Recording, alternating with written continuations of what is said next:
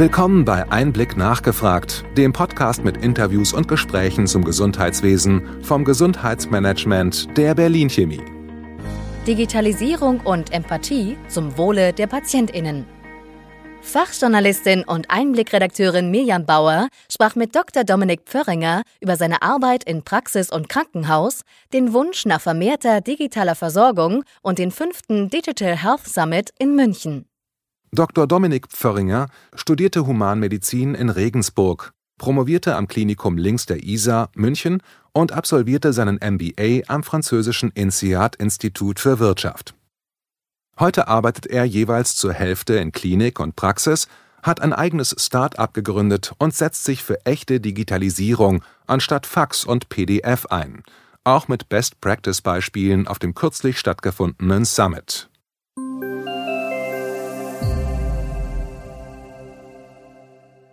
Herr Dr. Föhringer, Sie nennen sich Digitalarzt. Wie definieren Sie sich selber damit?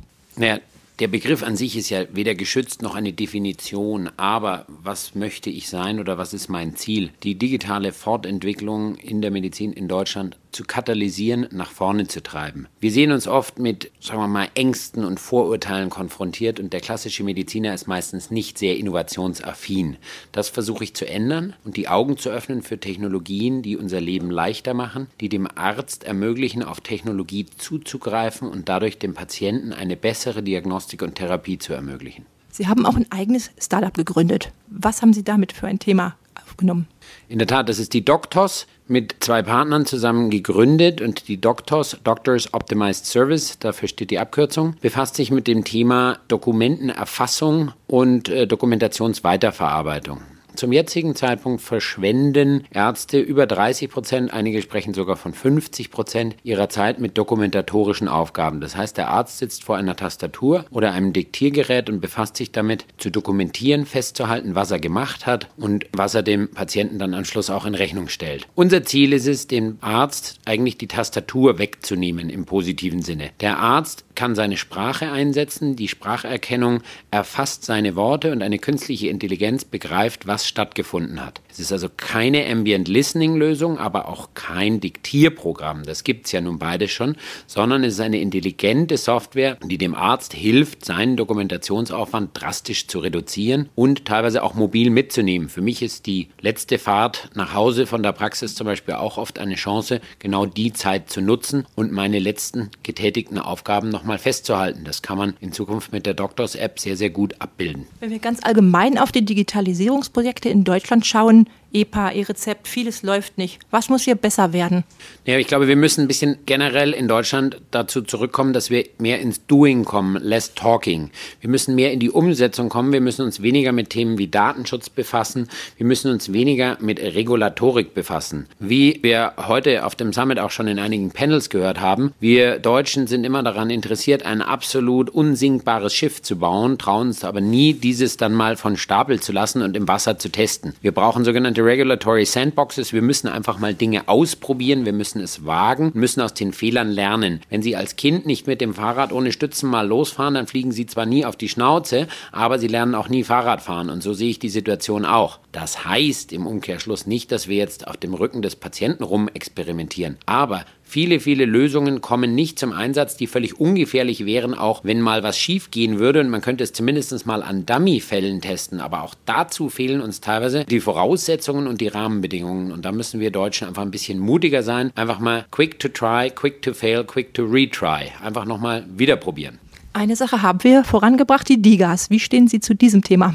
Ich finde es generell begrüßenswert, was in der letzten Legislaturperiode geschehen ist in Sachen Digitalisierung. Die Digas sind sicherlich auch von ganz Europa mit, äh, sagen wir mal, Anerkennung betrachtet und beachtet eine positive Entwicklung. Sie sind leider, wie so oft, ein bisschen an der Realität vorbei. Wenn Sie schauen, ob Sie jemanden finden, der regelmäßig Digas verordnet oder jemand, der eine Diga regelmäßig verwendet, da tun Sie sich schwer. Ich frage auf jedem Arztkongress, auf jedem Digitalkongress, Menschen aller Altersgruppen, haben Sie schon mal eine Diga verwendet? Haben Sie schon mal eine Diga verschrieben? Haben Sie schon mal eine Diga verschrieben bekommen? Und kriege wirklich Rückmeldungen im niedrigen einstelligen Prozentbereich. Das heißt also, so die breite Akzeptanz ist noch nicht da. Dazu muss man natürlich auch sagen, viele Dinge sind noch nicht nicht möglich, aber ich bin der festen Überzeugung, die DIGA ist ein Schritt in die richtige Richtung. Das heißt aber auch nicht, dass jede DIGA gut ist. Ja, man muss ganz offen sagen, meine, es ist wie, begrüßen Sie Technologisierung? Zum einen sicher ja, aber es ist auch nicht so, dass jede Technik etwas für mich ist. Und ich glaube, bei den DIGAs wird sich auch ganz, ganz klar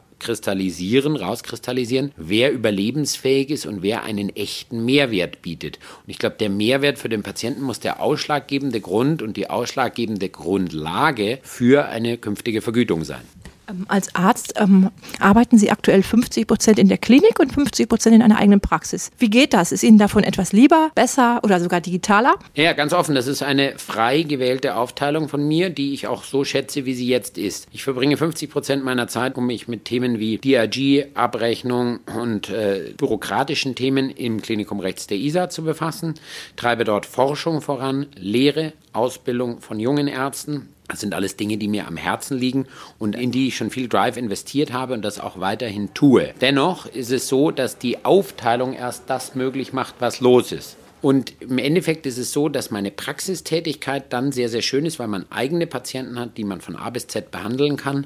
Ich mache konservative Orthopädie, all das, was man ohne eine Operation lösen kann. Und nichts ist erfüllender als eigentliche kurative Medizin. Also für mich eine ideale Aufteilung. Ist irgendwas digitaler? Naja, in der Praxis haben sie halt schnellere Entscheidungspfade, ja, haben aber dafür nicht die Ressourcen, die eine große Klinik hat. Das heißt, beides bietet Vor- und Nachteile. Man muss aus beiden Welten das Beste mitnehmen und daraus lernen. Was würden Sie den niedergelassenen Kollegen raten, insbesondere in Bezug auf die TI-Anwendung und deren Nutzung? Naja, dem niedergelassenen Kollegen, da muss man immer schauen, ist er technologisch offen, ist er technologisch affin oder ist er es nicht. Wenn man sozusagen äh, gegen eine Wand redet, weil der Mensch einfach alles nicht möchte, dann lassen wir das auch vielleicht bei einigen der älteren Modelle. Das sind halt dann die Dinosaurier, die mit ihren Technologien weiter arbeiten werden und auch irgendwann vielleicht in den Ruhestand gehen werden. Aber ich würde jedem immer sagen, probieren Sie die Dinge aus, lassen Sie es sich zeigen und verstehen Sie die Technologie immer etwas, was Sie sich zum Untertan machen. Die, wir sind nicht die Sklaven unserer Technik. Technik, was wir im Privaten oft sehen, dass die Leute nur noch am Handy hängen, nur noch auf irgendwelchen Plattformen. Das ist alles genau der falsche Ansatz. Das ist natürlich etwas, was von der Industrie teilweise so gewünscht ist. Aber umgekehrt, wir müssen uns in der Praxis die Technik zu unserem Sklaven machen, damit wir mehr Zeit haben für das, was eigentlich unser Beruf ist, nämlich das Heilen unserer Patienten.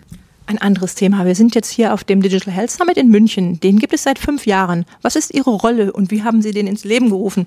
Sie sagen schon ins Leben gerufen. Äh, Dominik Böhler, damals noch bei der Unternehmertum tätig, mittlerweile Professor an der TH Deckendorf für Digital Health. Und ich haben uns überlegt, dass in München eine Konferenz fehlt, die wirklich die Leute mal zusammenbringt. Und zwar den Kliniker mit dem Investor, mit dem Spieler aus der Pharma, aus Medizintechnik und mit dem Gründer oder den Gründern. Wir haben ganz oft so Silos. Es wird leider auch in Konferenzen oft in Silos gedacht, da haben sie dann nur Gründer auf einem Haufen. Das bringt denen gar nichts. Ärzte sind nur Ärzte auf einem Haufen. Die Mischung macht's und dieser Austausch, das ist das Allerwichtigste. Und eigentlich ausschlaggebend waren Menschen wie Professor Jochen Werner, Professor David Matusiewicz, die das aus Essen heraus schon machen. Vorbildlich, wo man wirklich sieht, da entstehen Netzwerke, da entstehen entstehen neue Projekte, da geht Fortschritt voran. Und das Allerwichtigste auf einem Live-Kongress ist immer Serendipity, das heißt die glückliche Fügung, jemanden zu treffen, mit dem man dann sein Business vorantreibt, mit dem man dann etwas Innovatives erschafft.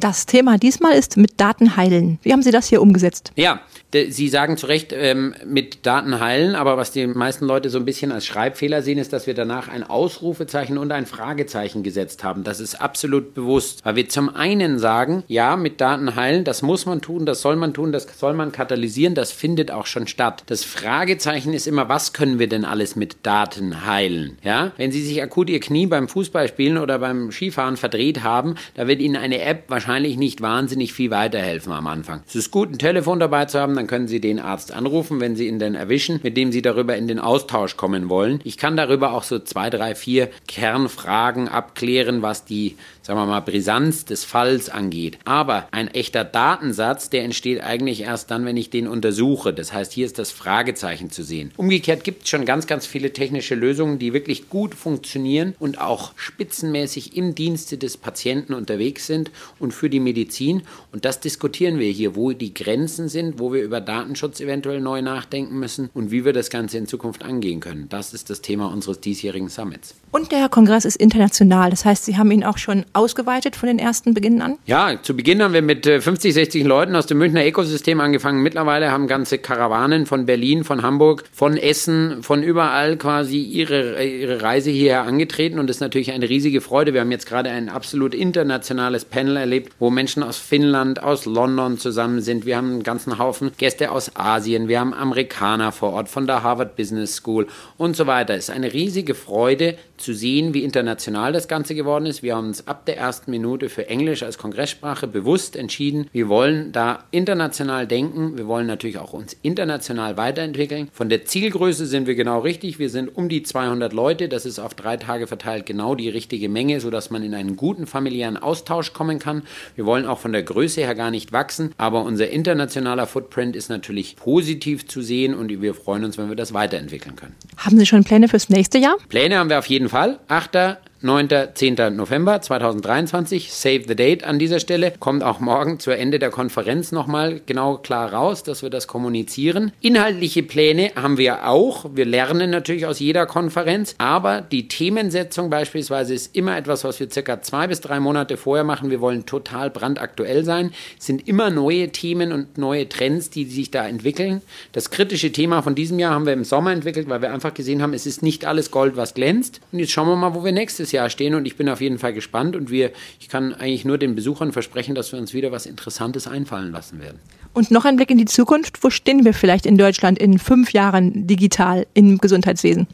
Ja gut, das ist immer so ein bisschen Wunschdenken natürlich dabei. Ich hoffe, dass wir weniger Papier haben. Ich habe es vorhin schon mal gesagt, ich hoffe, dass wir praktisch keine Tastatur mehr haben, dass wir intuitiv zu bedienende Dinge haben. Heute kam ganz, ganz oft äh, das Thema Technologie auch auf der Bühne zum Tragen. Wenn wir Geräte entwickeln, wenn wir Technologien entwickeln, die das Leben leichter und nicht komplizierter machen, wenn wir dadurch den Leuten im Gesundheitswesen etwas abnehmen, dann werden wir eine Akzeptanz schaffen. Und ich gehe davon aus, dass wir in fünf Jahren große Teile dessen, was wir heute in Papier durch die Gegend kleppen, hoffentlich digital abbilden können. Ich hoffe, dass wir relativ viele Vorgänge nicht mehr über das Fax lösen, sondern wirklich auf echtem digitalen Wege. Das wäre mein großer Wunschtraum. Und ich wünsche mir natürlich, dass sozusagen dadurch der Arzt wieder etwas mehr Zeit hat und vor allem Muße, sich um den wichtigsten Menschen in dem ganzen Thema zu kümmern, um den Patienten, weil der steht ja im Fokus des Ganzen. Und ich merke selber, wenn man angespannt ist von bürokratischen Tätigkeiten, von nutzlosen Tätigkeiten, dann leidet die Empathie, dann leidet die Qualität des ärztlichen Handelns und darunter leidet dann der Patient. Und ich hoffe, dass wir eine Digitalisierung zum Wohle des Patienten erleben werden.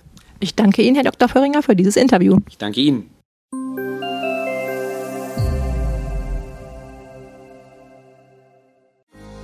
Wir hoffen, dass Ihnen diese Ausgabe von Einblick nachgefragt gefallen hat. Bitte schicken Sie uns gerne Anregungen und Fragen an gesundheitsmanagement at berlin-chemie.de. Sie finden unsere Kontaktdaten auch in den Show Notes. Wir empfehlen Ihnen für den schnellen Überblick der Trends im Gesundheitswesen unseren wöchentlichen Einblick-Podcast sowie unseren Einblick-Newsletter. Alles im Netz unter einblick-newsletter.de.